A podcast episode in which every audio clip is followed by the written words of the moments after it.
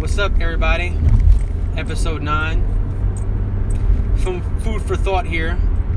As Thanksgiving approaches, it's going to be a long month of hanging out with friends, family, getting invited to the in laws, shopping for friends and family. It's easy for this to turn into a five pound weight gain or 10 pound weight gain or missing the gym. A lot can go on in over the course of this next month. And one of the major things, and I think this is kind of happens throughout the year, however, definitely more so now, is lack of preparation, lack of planning, where you know that you're going to be spending X amount of time, you know, here. So let me plan that out accordingly somewhere else. And by here, I mean at a family or friends or shopping. So these things that are going to be in our way that aren't in the way January through November, now things are all of a sudden we have to go to the mall. We have to go online shopping. We have to plan and cook and do things necessary to make the holidays as they normally are. We don't think about that until it, oh crap, we have a week left or a couple days left until Christmas or Hanukkah or whatever it is that you celebrate, and now it's oh crap moment. I have to rush to the store and I have to inconvenience other parts of my life.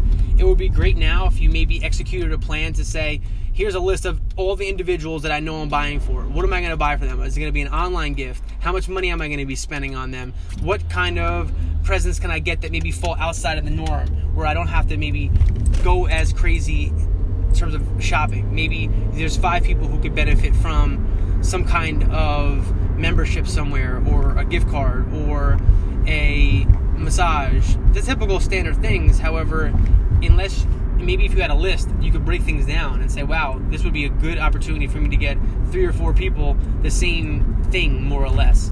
And then also planning where you're going to be going. If you know that you're going to be traveling and you're going to be out of state for or out of town for a couple days maybe you supplement that with some extra workouts or being a little bit more on on your game with your with your food and choices and lifestyle habits in general. Plan for these things. Plan for the moments that you know that you're going to be doing things that you normally wouldn't do, and then maybe go harder in the other direction, other areas of your life. The things that often get compromised in these situations is one, the gym. Attendance definitely goes down around the holidays because, like I said, people are now hitting that oh crap moment where they're doing things outside of their normal routine. So now the, the gym is easily get put aside. Or that since you had a bad Thanksgiving, now it's okay to maybe have a bad weekend. Or in preparation for the holidays, you're going to have a bad New Year's Eve. You're going to have a bad Christmas. You're going to have all these opportunities. Maybe on those non days, you're really, really, really focused, really, really, really strict.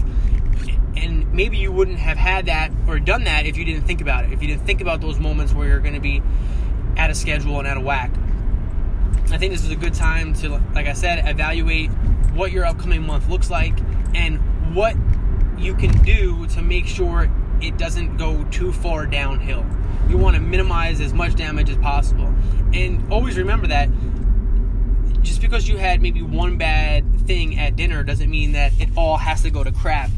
We don't want this to snowball effect into a bigger problem than maybe what we would have had going into the holiday season with.